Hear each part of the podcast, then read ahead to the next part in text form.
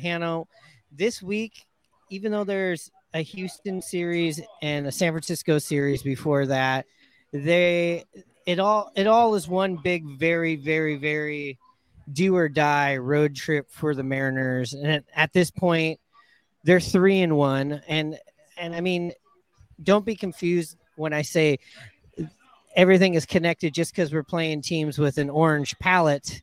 Uh, we're playing two really good teams, and of course, everybody's familiar with the Houston Astros and you know what beating them means.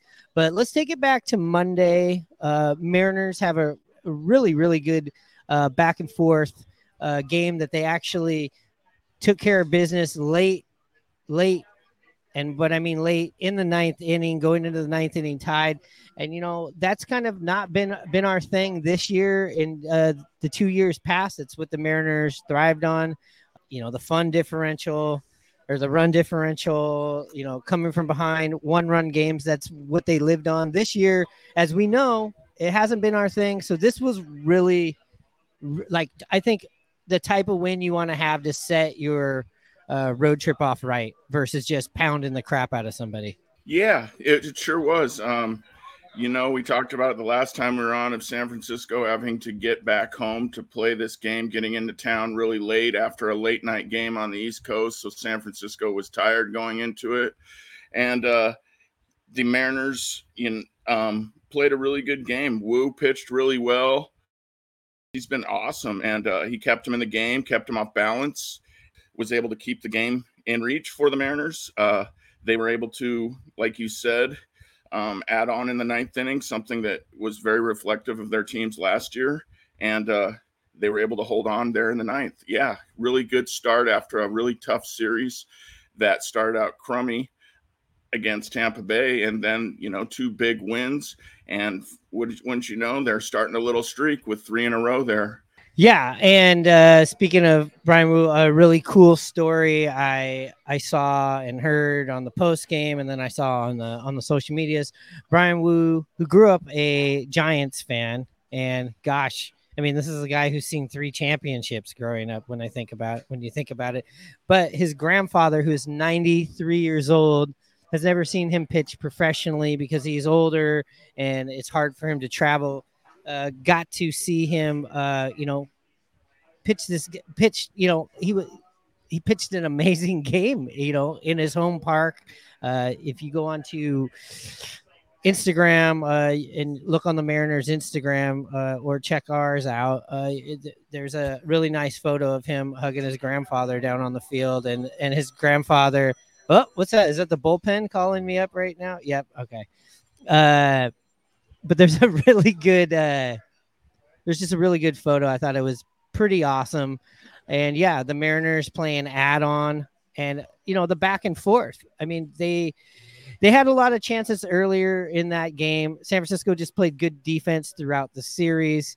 You get into that ninth inning, and you're like, oh man. And then they put four on the board against an all-star reliever and the Mariners put four on him, man. I mean, just what what a great feeling. And you you beat a game that Logan Webb starts, who's you know a, another you know yeah he got his 11 strikeouts in that game. He only got two runs, but you, you know you, you you got to him enough.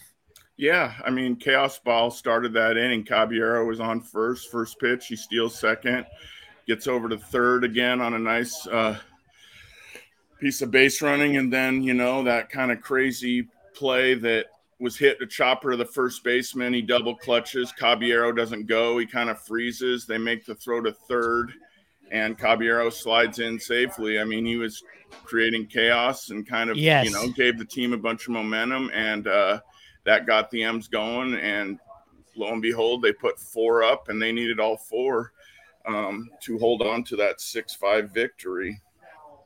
Yeah, I mean, Caballero is just one of these guys finds a way to affect the game positively in some fashion every time he's out there.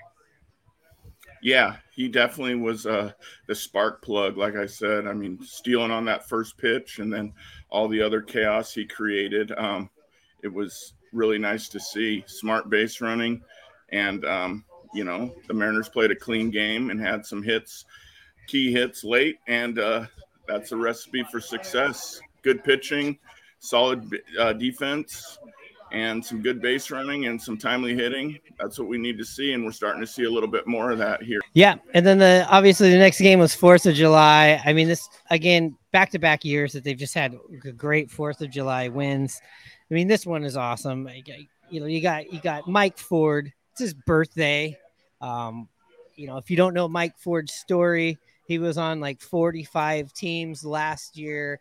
I think he only spent uh, 25 days not in a hotel. Uh, the last um, two July 3rds, he was uh, DFA'd by other teams, maybe even the Mariners. I don't know. He was DFA'd by teams on July 3rd. What does that have to, what does that mean? Well, it's the day before 4th of July. No, it was his birthday. Born on the 4th of July. You know, gets four hits, including a bomb. You know, he was only what a triple away from the cycle. And uh, for a second there on that last double, I thought he was just going to go for it. I'm glad he didn't, but yeah, um, he was definitely the story offensively. Uh, great game by him. A guy that hasn't got much playing time. AJ Pollock, you know, got a got at bat, put one in the left field left field fence. But really, the whole story of the game was Logan Gilbert. Uh, really low pitch count in this game. Was able to go a full nine innings. Um, that last pitch to end the game, he struck out the batter with a high fastball inside at the top quadrant of the zone, and he just let her rip. Big 97, and he was pumped. Really good to see. Really exciting for him. Um, and the Mariners, um, his teammates were certainly excited as well. Big win. I mean, that was a fourth win in a row. That happened hadn't happened back since May against Oakland. So we've got ourselves a little streak here. Yeah, and you know, there's other little things. Crawford, who's been been hot on this trip, you know, collects a couple of hits. Uh, you have Julio putting, uh, you know, a multi-hit game together, um, and you know, as far as the rest of the lineup, it wasn't one of these games where there anybody was really hurting you. I think the only two people that didn't get hits in this game were uh, Kolten Wong and uh, but he also scored once. And then you had Kelenic, who who had a tough day, but he also got an RBI. So there was nobody in the lineup right here that didn't do anything positively. You got even you had AJ Pollock, you know, in there gets a couple hits. And the thing about the uh, nine innings, let's not forget how much the bullpen was used all this last week and going back into they've been used quite a bit. So for this this these you know, for this complete game shutout by Logan is huge. And like I said, we're talking about the series still because it's carrying into what happened into game one here in Houston. Um, you know, unfortunately, the Mariners could not get the sweep. Uh, they just absolutely could not do anything at the plate. Uh, also, the Mariners had Tom Tommy Milone. Uh, what's kind of frustrating about this game was they had a couple of innings where they had leadoff doubles. This was a low scoring game. The Mariners get seven hits, the Giants get eight hits, but they get two runs and you don't get any.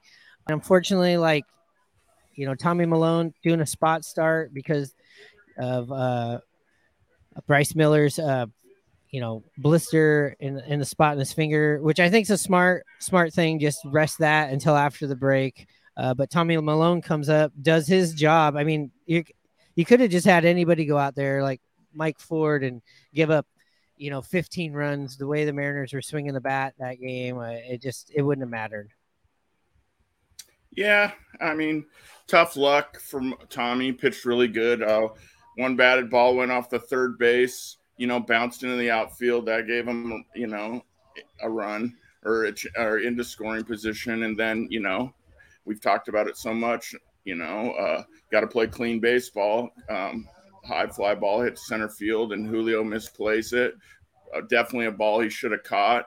Run scores, and you know it's two nothing. Bats weren't there with runners in scoring position. When they don't play clean, um, they have trouble. And it was like, uh oh, here we go again. But it seems to be just a little blip. Um, but it was nice for them to win the series unfortunately for Tommy Milone. Um, that's the life of a big leaguer. He gets uh, designated for assignment after his spot start, pitched really well. But yeah, um, a game that they very well could have won. So that was disappointing. But and all in all, it was a series win. So you got to take the positives there. Yeah, lots of positives in this series. If you yeah, just said, "Hey, we're gonna," yeah, and and and hard, you know, you, you have that, and the big stories in this series again. Logan with the complete game shutout on Fourth of July, and you know, a year after Mike Ford turns 30 and gets DFA'd the day before he turns 30. Did you imagine that last year?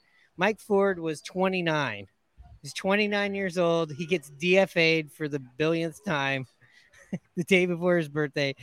And the day he tur- a year and a day later, you go four for four uh, with 31 jacks against the team. Honestly, this was the team that DFA'd him. So amazing, just amazing story. Mariners win two out of three. Uh, after this break, we'll get into what just happened here in game one in Houston right after this.